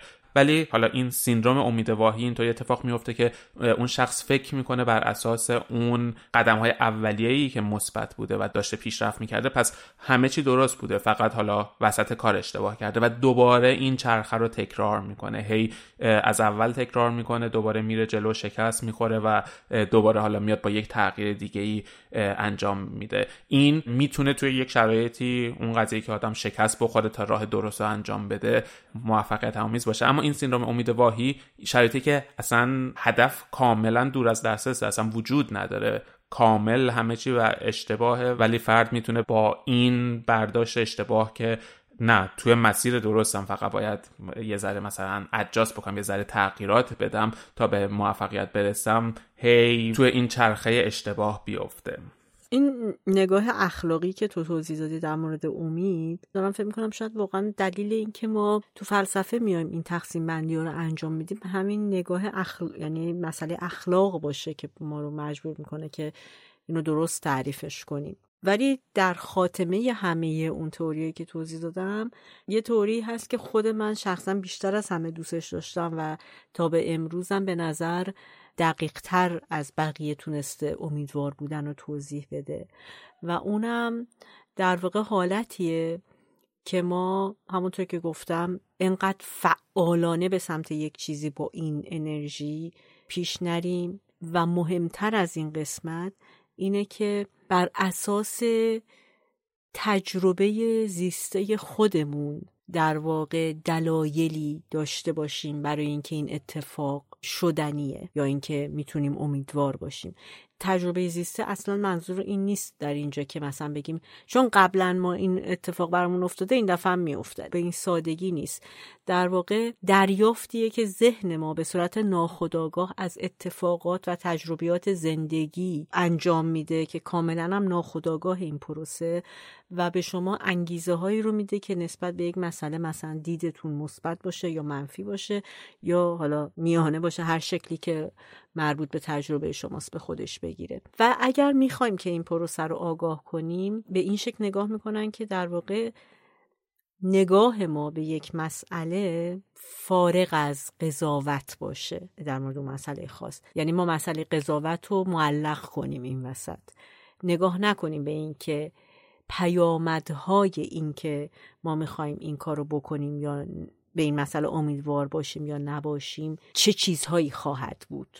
این در واقع انعکاسش رو مثلا تو اون مثالی میذاره که فرار از شاوشنگ رد آدمی بود که فکر میکرد ممکنه ضربه بخوره، برای اینکه اون ضربه رو دفع کنه در واقع میترسید اصلا از اول امیدوار باشه به این قضیه. ما باید در ذهن خودمون و در جهانبینی خودمون رابطه بین پیامد و امیدوار بودن رو قطع کنیم یه جایی، یعنی فکر کنیم که اگر ما امیدی داریم که اتفاقی بیفته و به خاطر اون انگیزه میده به زندگیمون یا در مورد هر مسئله‌ای، اگر نیفتاد این ربطی به امیدوار بودن ما نداره و واقعا در واقعیت اگر اون مسئله رو بخوای تحلیل کنی اگر چیزی اتفاق نیفته لزوما ارتباط مستقیمی نداره با اینکه ما چی کار کردیم یا چون امیدوار بودیم این اتفاق افتاده. و تو این تئوری میان تجربیات ناخودآگاه مغزی رو در نظر میگیرن به عنوان حلقه مفقوده و همینطور سعی میکنن این مسئله قضاوت رو به این شکل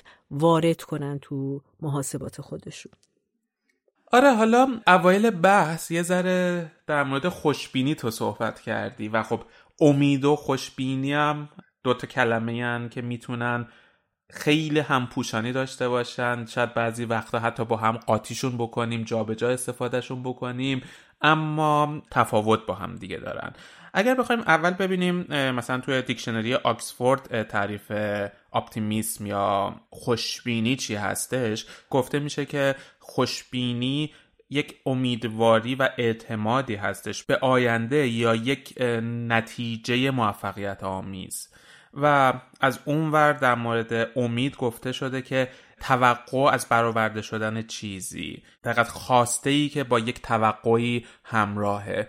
میام شاید خیلی این دوتا همپوشانی داشته باشن یا خیلی شبیه هم باشن، اما مثلا مثالی که میشه زدش طرفداران یک تیم فوتباله. مثلا خب مثلا یک تیم بسیار ضعیف ولی یک سری طرفدارای پر و پا قرص مثلا توی لیگ فوتبال داره و مثلا وقتی اون تیم ته جدول با تیم اول جدول بازی داره، شاید هیچ کدوم از طرفدارای اون تیم خوشبین نباشن که تیمشون مثلا این بازی رو برنده بشه و قاعدتاً حدس میزنن که بازنده میشه، اما همیشه این امید وجود داره که اوکی شاید این بار مثلا بتونیم اون تیم قوی رو شکست بدیم. و مثلا توی تحقیق اومدن بررسی کردن و به این نتیجه رسیدن که لزوماً انسان‌های خوشبین میتونن خیلی امیدوار نباشن و همینطور برعکس انسان‌های امیدوار میتونن خیلی خوشبین نباشن. و یه تحقیق دیگه‌ای که جالب بود برای من توی اسرائیل انجام شده بود روی کسانی که توی عملیات تروریستی مجروح شدن، روی خود این افراد و همسرانشون. اومدن اثر امید و اثر خوشبینی و روی تروماهای بعد از حادثه یا پی تی اس دی، افسردگی و اضطراب بررسی کردن و خیلی جالبه که دیدن اون بازمانده ها، اون مجروحین این عملیات تروریستی توی زندگی روزمرهشون وقتی امید دارن، این امیدشون به همسرشون یا پارتنرشون کمک میکنه که اون سیندروم بعد از حادثه رو راحت تر بتونن هندل بکنن. در مقابل اون خوشبینی اون پارتنر فرد سانحه دیده کمک میکنه به فرد سانحه دیده که شرایط بهتری داشته باشه. یعنی یک ور قضیه فرد مجروح امید باید داشته باشه تا شرایط خودش و پارتنرش بهتر باشه و اون همسر فرد مجروح باید خوشبینی داشته باشه تا شرایطشون بتونه بهتر باشه و بتونن اون اضطراب ها و افسردگی رو پشت سر بذارن. و خب توجیهی که واسه این میارن اینه که اون همسر فرد سانحه دیده وقتی امید فرد مجروح رو میبینه، باور یا ایمان قوی تری پیدا میکنه که اون فرد مجروح میتونه نجات پیدا بکنه و میتونه این تروما رو پشت سر بذاره. ولی از اون ور شاید اون فرد مجروح قدرت پشت سر گذاشتن این حادثه رو، این جراحت رو نداشته باشه، اما وقتی خوشبینی پارتنر خودش رو ببینه که اوکی این روزها میگذره و میتونیم از نظر احساسی این شرایط سخت رو پشت سر بذاریم و در واقع به روزهای روشن برسیم، بهش میتونه اون قدرت رو بده که بتونه اون احساسات رو هندل بکنه. و جالب میشه اینجا تفاوت این امید و خوشبینی رو توی این دوتا آدمی که خودش دوچار مشکل شده و کسی که در کنار اون هستش دید و اثرش رو توی پشت سر گذاشتن این شرایط سخت دیدش. حالا من نمیدونم در کل حرفایی که ما زدیم چقدر میتونه، چون حتما امید یه مسئله‌ای که به لحاظ فردی هر فرد با فرد دیگه‌ای متفاوته. برای خود من من وقتی این رو میخوندم یه جاهایش یاد سالیان قبل خودم میافتادم، به خصوص اون جاهایی که میگفت مثلا امیدوار نباش بر این که ممکنه اتفاقی بیفته که مثلا تو یه دفعه بخوره تو ذوق تو، مثلا اون اثرش بدتره. میتونم اینطوری بگم که مثلا من تو یه دوره هایی از زندگیم تا همین چند سال پیش سعی میکردم به همه فکر میکردم، یعنی به همه جوانب یه چیزی دارم فکر میکنم و حالا خب قاعدتا چیزایی که برام مهم بود و دوست داشتم که اتفاق بیفته.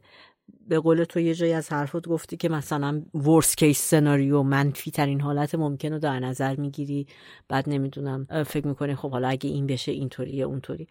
ولی تجربه خود من به این شکل شد که احساس کردم که با وجود این که من فکر میکنم که بدترین حالتم در نظر میگیرم، همیشه یه چیزی اتفاق میفته که هیچ کدوم از اونا باز نبوده. البته اینو خیلی نمیشه در مورد چیزای این دو دو تا چهار تا یا منطقی گفت، یعنی خیلی وقت ممکنه همون در نظر گرفتن بدترین اتفاق واقعا آدم بهش فکر کرده باشه و همیشه هم درست پیش بره.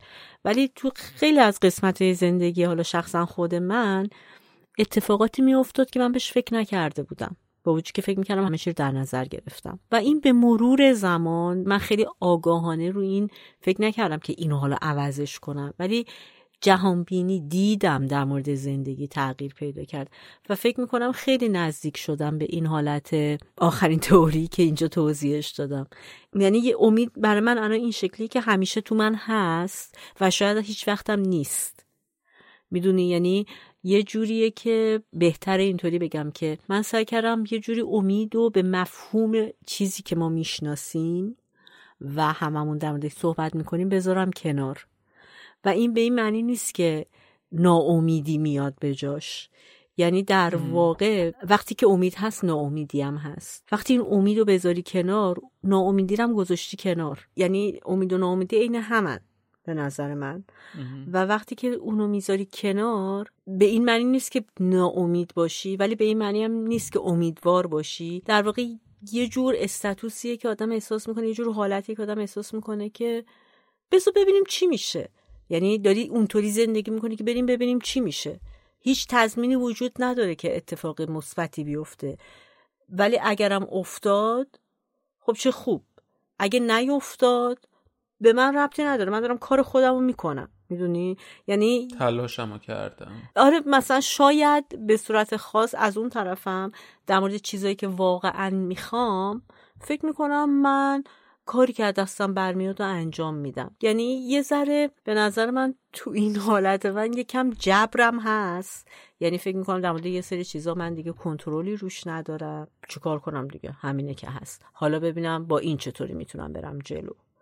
و خودم انتقادی که به این حالت خودم دارم اینه که مثلا نمیدونم اگه تو شرایط خیلی سخت زندگی کنم چقدر میتونم این حالتم رو اکتیو نگه دارم، چقدر میتونم این حالتم رو فعال نگه دارم. چون شرایط فعلی این چند سال اخیرم نمیگم خیلی پرفکت و خوب بوده، ولی وقتی مثلا مقایسه میکنم با مشکلاتی که خودم میتونستم داشته باشم وقتی که تو ایران زندگی کنم، در واقع دیدی ندارم، نمیدونم تو اون حالت چی میشه. اینو به خاطر این گفتم که انگیزه هر دوتای ما از ساختن این اپیزود این بود که شاید یه مسیری رو باز کنیم برای مثلا این موج عظیم ناامیدی که میشنویم خیلی که داخل ایرانه. و نمیدونم واقعاً حالا این توضیحاتی که ما دادیم یا مثلا در مورد کیس خودم چقدر میتونم واقعا فکر کنم منو بذارن یه جایی که خیلی همه چی برام سخته. چون یه چیزی که من در مورد ایران خیلی بهش فکر میکنم و فکر میکنم به صورت کلی سخته اینه که شرایط به سمتی داره پیش میره که امکان امیدوار بودن داره کم و کم و کم و کمتر میکنه هر روز. در واقع برعکس، حتی تمام دلایل وجود داره که تو ناامیدتر بشی. یعنی تو فکر میکنی که داره هر سال بدتر از سال پیش میشه و اینو تجربت داره بهت نشون میده. خب و در نتیجه چی باعث میشه که من پس مثل یه آدم طبیعی بتونم زندگی کنم؟ یه مصاحبه میخوندم از یکی از اساتید دانشگاه، استادیار دانشگاه گیلان بودن، در مورد این قضیه توضیح میدادن که یه اصطلاحی رو استفاده میکردن به اسم لشوارگی که در ایران به خصوص در بین جوون‌ها این اسمی بود که این آقا رو این مسئله گذاشته بود و به این معنی که میگفتن که مثلا جوونا الان انتخاب میکنن ناامید باشن و در واقع مسئولیت‌ها رو از خودشون سلب کنن، برای اینکه تجربهشون به اینو نشون داده که جای امیدی نیست. اکثرا دارن فکر میکنن که از ایران برن و تو این بازه بین رفتن و حالا همچنان موندن و پلن کردن برای رفتن، هر چی شد شد، هر چه پیش آید خوش آید، همینه. به یه نگاه این شکلی هم رسیدن. از یه طرف میگم منطقی نمیشه اینا رو رد کرد، ولی خب من نمیتونم هم حرفی بزنم برای اینکه اونجا نیستم، میدونی؟ آره، شرایط ایران واقعا خب خیلی پیچیده است. مثلا سال قبل بعد از وقوع جنبش زن زندگی آزادی خب خیلی امیدها شاید پررنگ شدش و در عین حال شاید خیلی هدفمند از اونور یه سری امید واهی هم ایجاد شد برای ماها، یعنی شاید با یه سری اخبار دروغین و جهت‌دهی خبرها یه ذره پیروزی رو خیلی نزدیک و در دسترس نشون دادن و این توهم ایجاد شد و دقیقاً یه امید واهی ایجاد شد که در نهایت منجر به یه سرخوردگی شدش و این سرخوردگی تبعات و اثرات خودش رو این روزا داره میذاره روی تمام مردم ما، چه حالا اونایی که داخل ایران هستن چه اونایی که خارج ایران هستن. و واقعا شاید خیلی سخت باشه در مورد امید تو این شرایط حرف زدن، ولی در نهایتش واقعیتش اینه که بدون امید هم کاری نمیشه کرد. من فکر میکنم شخصا اگر امید نداشته باشه آدم دلیلی دیگه نداره که بخواد ادامه بده. و در مورد خوشبینی صحبت کردیم و در مورد اون مسئله‌ای که همیشه منفی ترین شرایط رو نگاه کن. من اگر بخوام بگم من خودم رو آدم بدبین امیدواری میدونم، یعنی مثلا من بخوام یه کاری رو شروع بکنم، حالا بر فرض یه رابطه‌ای رو بخوام شروع بکنم یا یه بیزینسی رو بخوام شروع بکنم یا یه سرمایه‌گذاری رو بخوام شروع بکنم، همیشه اینطوری فکر میکنم که بدترین حالت ممکن رو توش در نظر میگیرم. حالا همه شرایط رو میسنجم ولی در نهایت فرض کنم مثلا یه سرمایه گذاری میخوام بکنم، در نهایت اینطوری فکر میکنم که اوکی کل اون سرمایه هم از دست خواهم دادش و خب حالا وقتی همه شرایط رو سنجیدم کار رو انجام میدم و امیدوارم که همه چی خوب بشه، یعنی امیدم رو از دست نمیدم اما با بدبینی میرم توش. و مم. فکر میکنم اثر مثبتی که این داستان رو من داره اینه که اون وقت کوچکترین پیروزی هم برای من خیلی خیلی موفقیت آمیز میشه، چون که آره چون که من خودم رو آماده کردم، مثلا آماده کردم تمام سرمایه‌مو از دست بدم، پس حالا اگر تو این سرمایه‌گذاری من ضرر نکنم سودم نکنم خودش برده، اصلا خوشحالم که آخشون پولمو از دست ندادم. حالا اگر مثلا چه میدونم یک تومن سود بکنم خب خیلی سوده، حالا هم هرچی بیشتر بشه موفقیت بزرگتریه.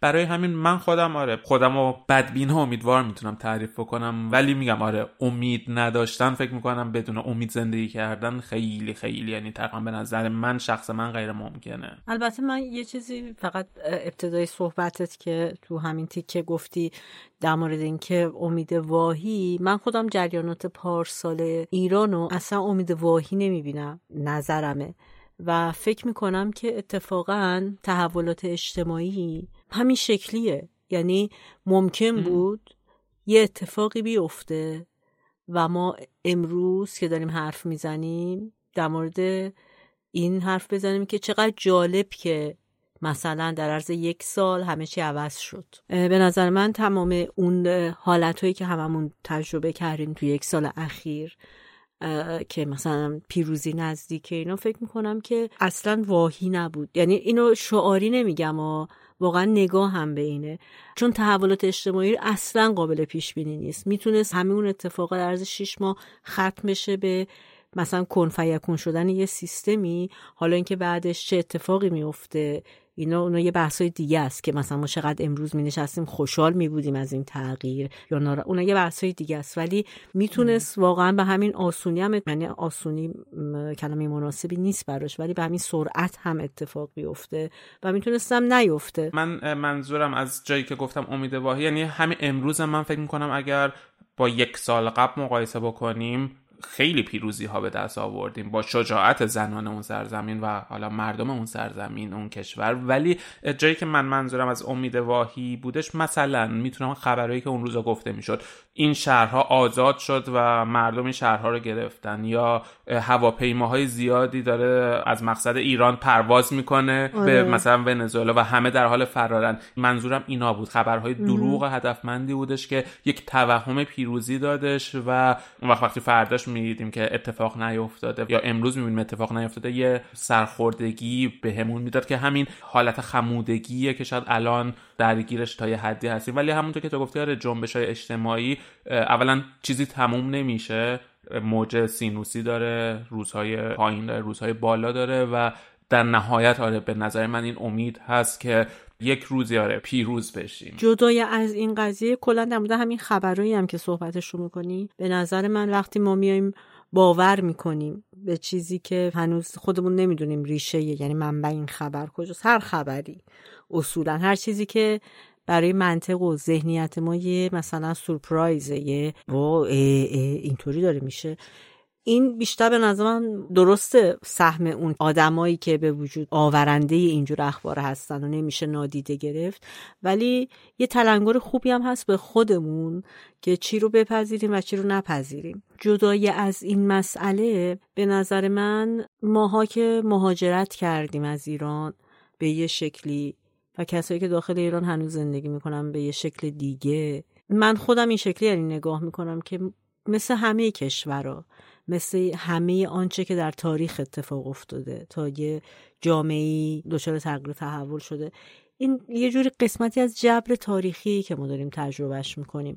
خب ما تو این دوره به دنیا اومدیم، یعنی من همیشه خیلی اینجور فکر کردن به، حالا تو هر شرایطی واقعا باشم میتونم بگم، وقتی با مسائلی درگیر هستم که فکر میکنم بخش کوچکی از یه پروسه بزرگه و من در حد یه شهروند، یه آدم در هر جایی که هستم سعی میکنم که حالا عکس العملای خودم رو کنترل کنم، ولی مثلا اینکه ما چرا تو این برهه زمانی هستیم دست ما نیست، میتونستیم حالا ما نباشیم یه عده دیگه آدم باشن، چه فرقی میکنه. مثلا من همیشه فکر میکنم آدمای امروز سوئد چقدر احساس خوشبختی میکنن به عنوان یک کشور مرفه، ولی اینا دارن در واقع نتیجه نسل صد سال پیش خودشون رو الان بهره برداری میکنن، هزینه هایی که اون آدمو دادن. حالا اینکه آدم بگه که آیا این عادلانه است که مثلا من الان به دنیا بیام، نمیدونم بابا بزرگ بابا بزرگم صد سال پیش به دنیا اومده، نمیدونم تو فقر مطلق بوده، یعنی خیلی خیلی سختی زیادی بوده. اگه آدم خود از این زاویه نگاه کنه، خب همیشه ما باید بپذیریم زندگی اصلا عادلانه نیست. یعنی اگر آدم به معنی واقعی کلمه اینو بپذیره که هیچ عدالتی قرار نیست تو زندگی، اگه ما گهگاهی یا اغلب هر جوری تو تجربه هر کدوم از ماها به نقطه‌ای رسیدیم که فکر کردیم این حقمون بوده و ما حقمون رو گرفتیم، من خودم سعی می‌کنم همیشه حواسم به این مسئله باشه که این یه تصادفه، قرار نیست وقتی ما زحمت می‌کشیم همیشه نتیجه ببینیم، برای اینکه همونقدری که پیدایش کره زمین برای اثر تصادف بوده، همه چی هم همونطوری داره پیش میره. یعنی انقدر ساختار همه چی رندوم داره اتفاق میفته که مثلا اینکه من به جایگاهم رسیدم فلانی نرسید و در وهله اول نمیشه اصلا به برتری من نسبت به اون نسبت داد. برای من همیشه اینطوریه که این در وهله اول این یه تصادفه. حالا در قسمت‌های دومی بله شاید من اگر مثلا فلان کارو نمی‌کردم این اتفاق انقدر راحت نمی‌افتاد یا شاید اصلا نمی افتاد، چون ما همه جورش رو میبینیم. ببینید ما بهره‌های هوشی مثلا مختلف داریم، خب یا آدمی خیلی باهوشه لازم نیست انقدر زحمت بکشه، یا آدمی برای اینکه یه متن رو حفظ کنه مثلا باید پانصد وقت بذاره یا یه چیز رو بفهمه. اینا همه یک نشانه است که کی چی عادلانه به معنی مساوی، اگر ما منظورمون از عدل آره اینه که همه چی مساویه، نیست. نه ما مثلا توی ارتباط بد قرار میگیریم، میشینیم مثلا خودمون رو هی آنالیز میکنیم که برای من هر اتفاقی چه خوب چه بد در وهله اول نتیجه یه تصادفه، تصادفی که مجموعی از عواملیه که من توش نقش داشتم و حتما مجموعی از عواملیه که من توش نقش نداشتم. یعنی من به معنی توانایی‌های من، نقطه ضعف‌های من، همه چی، پکیج من اصلا. در نتیجه مثلا در کل فکر کنم این دوره‌ای هم که ما الان داریم توی زندگی میکنیم آره خیلی بده، خیلی ناعادلانه است، خیلی سخته که مثلا ما این روزا داریم چه میدونم مثلا شما فکر میکنید که هر چقدر دارین کار میکنید داره همه چی گرونتر میشه. کافیه به نظر من فقط به این فکر کنید که اما با همه این احوالات این شما این که دارین یه بار زندگی میکنید و این زمان شماست که داره میگذره، سعی کنه آدم مثلا به بهترین نحو همینه که هست و مدیریت کنه برای خودش. حالا تو حتما یه عالمه میتونی در این مورد بهتر از من حرف بزنی که چجوری آدم میتونه مثلا با حالا ورزش کردن، با نمیدونم کارهای مختلف، چطوری میتونه خودش به خودش روحیه بده و انگیزه بده، برای اینکه دنیا قرار نیست اصلا عادلانه باشه که مثلا من به حق خودم برسم اون یکی برسه، اون یکی که بده مجازات بشه، اون یکی بدبخت بشه، نمیدونم از این حرفا. من اینجوری نگاه میکنم. آره دقیقاً ناامیدی همیشه هست، حالا چه تو جامعه ایران و شرایط حاضر و چه تو زندگی شخصی هممون. حالا تو هم میدونی خود من خب تو زندگی شخصیم الان تو شرایط خیلی مناسبی نیستم، ناامیدی زیادی بهم غلبه شده و دارم دقیقاً با همین حسا دست و پنجه نرم میکنم. واسه همین اینطوری نیست که مثلا آدم بیرون گود بشینه و بگه لنگش کن. در نهایت هممون روزهای سخت داریم، روزهای خوب داریم، روزهای امیدواری داریم، روزهای ناامیدی داریم، روزهایی داریم که همه چی از هم گسسته میشه و فکر میکنیم دیگه از جامون تکون نمیتونیم بخوریم، دیگه نمیتونیم بلند شیم، دیگه این بار دچار فروپاشی میشیم و همه چیز از دست میدیم. ولی واقعیتش اینه که نه، اینطوری نیستش و میدونیم که همیشه این روزا میگذره و خب کارهای مختلفی هستش که میشه کرد. حالا ورزش کردن و اینا رو فکر کنم هممون میدونیم، ولی میخوام حالا خیلی جزئی تر به همین مسئله امید و ناامیدی بپردازیم. و همیشه ناامیدی یه جوری شاید با خستگی و رخوت همراه باشه، یعنی وقتی ما ناامید میشیم دیگه انرژی برای تلاش کردن، برای پا شدن، برای انجام دادن کاری نداریم و دقیقاً یه جور انگیزمون رو میتونیم از دست بدیم و همه چیز رو رها بکنیم. ولی اولین قدم برای فائق اومدن به این ناامیدی اینه که قدم برداریم، شروع بکنیم و قدم‌های کوچیک، یعنی قرار نیستش تو بدترین شرایط یهو بخوایم همه چیزو کن فیکون کنیم. قدم به قدم، مثلا همینقدر که چه می‌دونم اگر تو تخت افتادیم و جون هیچ کاری کردن رو نداریم روی تخت بشینیم، این خودش یه قدمه، یه تغییره. مرحله مرحله بعد پاشیم، تلاش کنیم، حالا میگم قدم‌های خیلی کوچیک برداریم و هر کدوم از این قدم‌ها رو یک موفقیت بزرگ بدونیم و به جایی که مثلا توی اون شرایط بحرانی، تو شرایط ناامیدیمون بخوایم به چشم انداز دراز مدتمون نگاه بکنیم که میتونه همه چی دوباره سیاه و ناامید باشه، به پنج دقیقه بعدمون نگاه بکنیم. خود من مثلا تو زندگی معمولا سعی میکنم تو شرایط منفیم یه فلسفه سه روز دارم، فکر میکنم که سه روز دیگه خواهم مرد، فقط قراره این سه روز رو برنامه ریزی بکنم و برای این سه روزم برنامه بریزم و کارامو انجام بدم و از تلاش کنم این سه روز و سه روز خوبی داشته باشم. بعد دوباره سه روز سه روز سه روز قدم‌های کوچیک، چون اگه بخوام توش اون شرایط روحی نامناسب به یک سال بعد فکر بکنم همه چی از هم گسسته میشه. مسئله بعدی، قبلا هم توی اپیزود مدیتیشن مود یا مود در موردش صحبت کردیم. مدیتیشن کردن میتونه خیلی کمک کننده باشه، ولی خب شاید فکر کنیم او مدیتیشن چیه یا چیز سختیه. همینقدر که به حواسمون آگاه باشیم و بتونیم مثلا با حواس پنجگانمون در طول روز ارتباط بگیریم، دقیقاً به جای اینکه تو افکارمون غرق بشیم تلاش کنیم به حسامون اهمیت بدیم. و مثلا یک روشی هستش پنج چهار سه دو یک، پنج تا چیزی که تو روز میبینی و نام ببر، چهار تا چیزی که لمس کردی رو نام ببر، سه تا چیزی که شنیدی، دو تا چیزی که بوش و به مشامت رسیده و یک چیزی که مزه کردی. این کمک میکنه که از افکار بیایم بیرون و بتونیم به حسامون آگاه باشیم. خود این میتونه نوعی از مدیتیشن باشه. مسئله بعدی که خیلی میتونه کمک کننده باشه نوشتن باشه، نوشتن افکارمون باشه. معمولا توی ناامیدی افکار منفی، افکار مزاحم به ما هجوم میاره. مثلا اگر چه میدونم از یک رابطه عاطفی اومدیم بیرون و احساس تلخی و ناامیدی داریم، معمولا دوچار یک بایاسی میشیم که تمام خاطرات منفی اون رابطه به ما هجوم میاره و تو سرمون تمام مدت تکرار میشه و این هی ما رو تلختر و ناامیدتر میکنه، در حالی که مطمئنم مثلا اون رابطه لحظات مثبت هم داشته. و نوشتن میتونه کمک کنه که این افکار منفی رو پیاده بکنیم و در حقیقت از شرشون خلاص بشیم.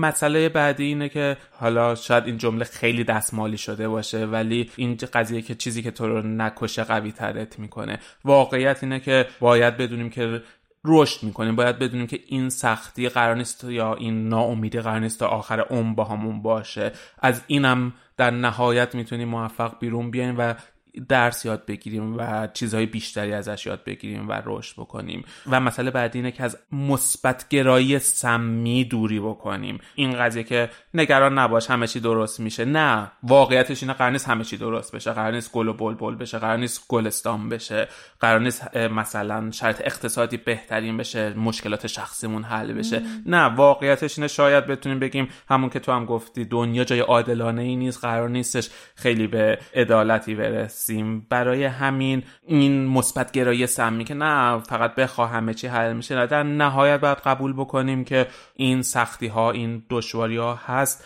اما باید تلاش بکنیم خودمون حال خودمون رو خوب نگه داریم و بدونیم که زمستون در نهایت به سر خواهد اومدش.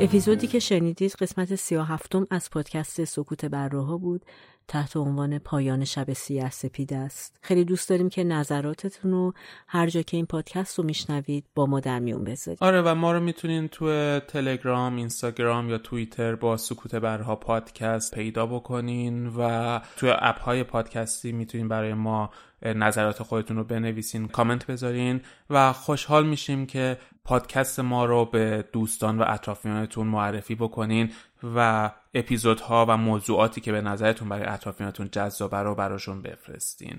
و خداحافظ. توی کوهستون دلش بیداره، تفنگ و گل و گندم داره میاره، توی سینه‌اش جان جان جان، توی سینه‌اش جان جان جان، یه جنگ هر ستاره داره جان جان، یه جنگ هر ستاره داره، یه جنگ هر ستاره داره جان جان، یه جنگ هر ستاره داره. سر اومد زمستون، سر اومد زمستون، شکفته بهارون، شکفته بهارون، گل سرخ خورشید باز اومد و شب شد گریزون، گل سرخ خورشید باز اومد و شب شد گریزون، لبش خنده نور، لبش خنده نور، دلش شعله شور، دلش شعله شور، صداش چشمه و یادش آهوی جنگل دور، صداش چشمه و یادش آهوی جنگل دور. توی کوهستون دلش بیداره، تفنگ و گل و گندم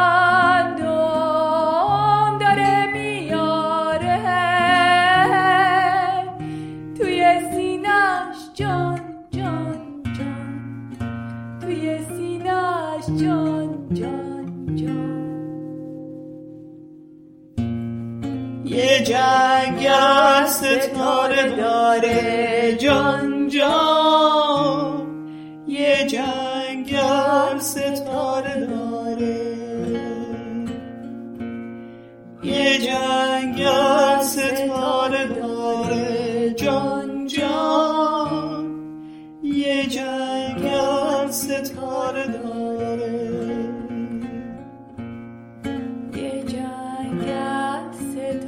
دار.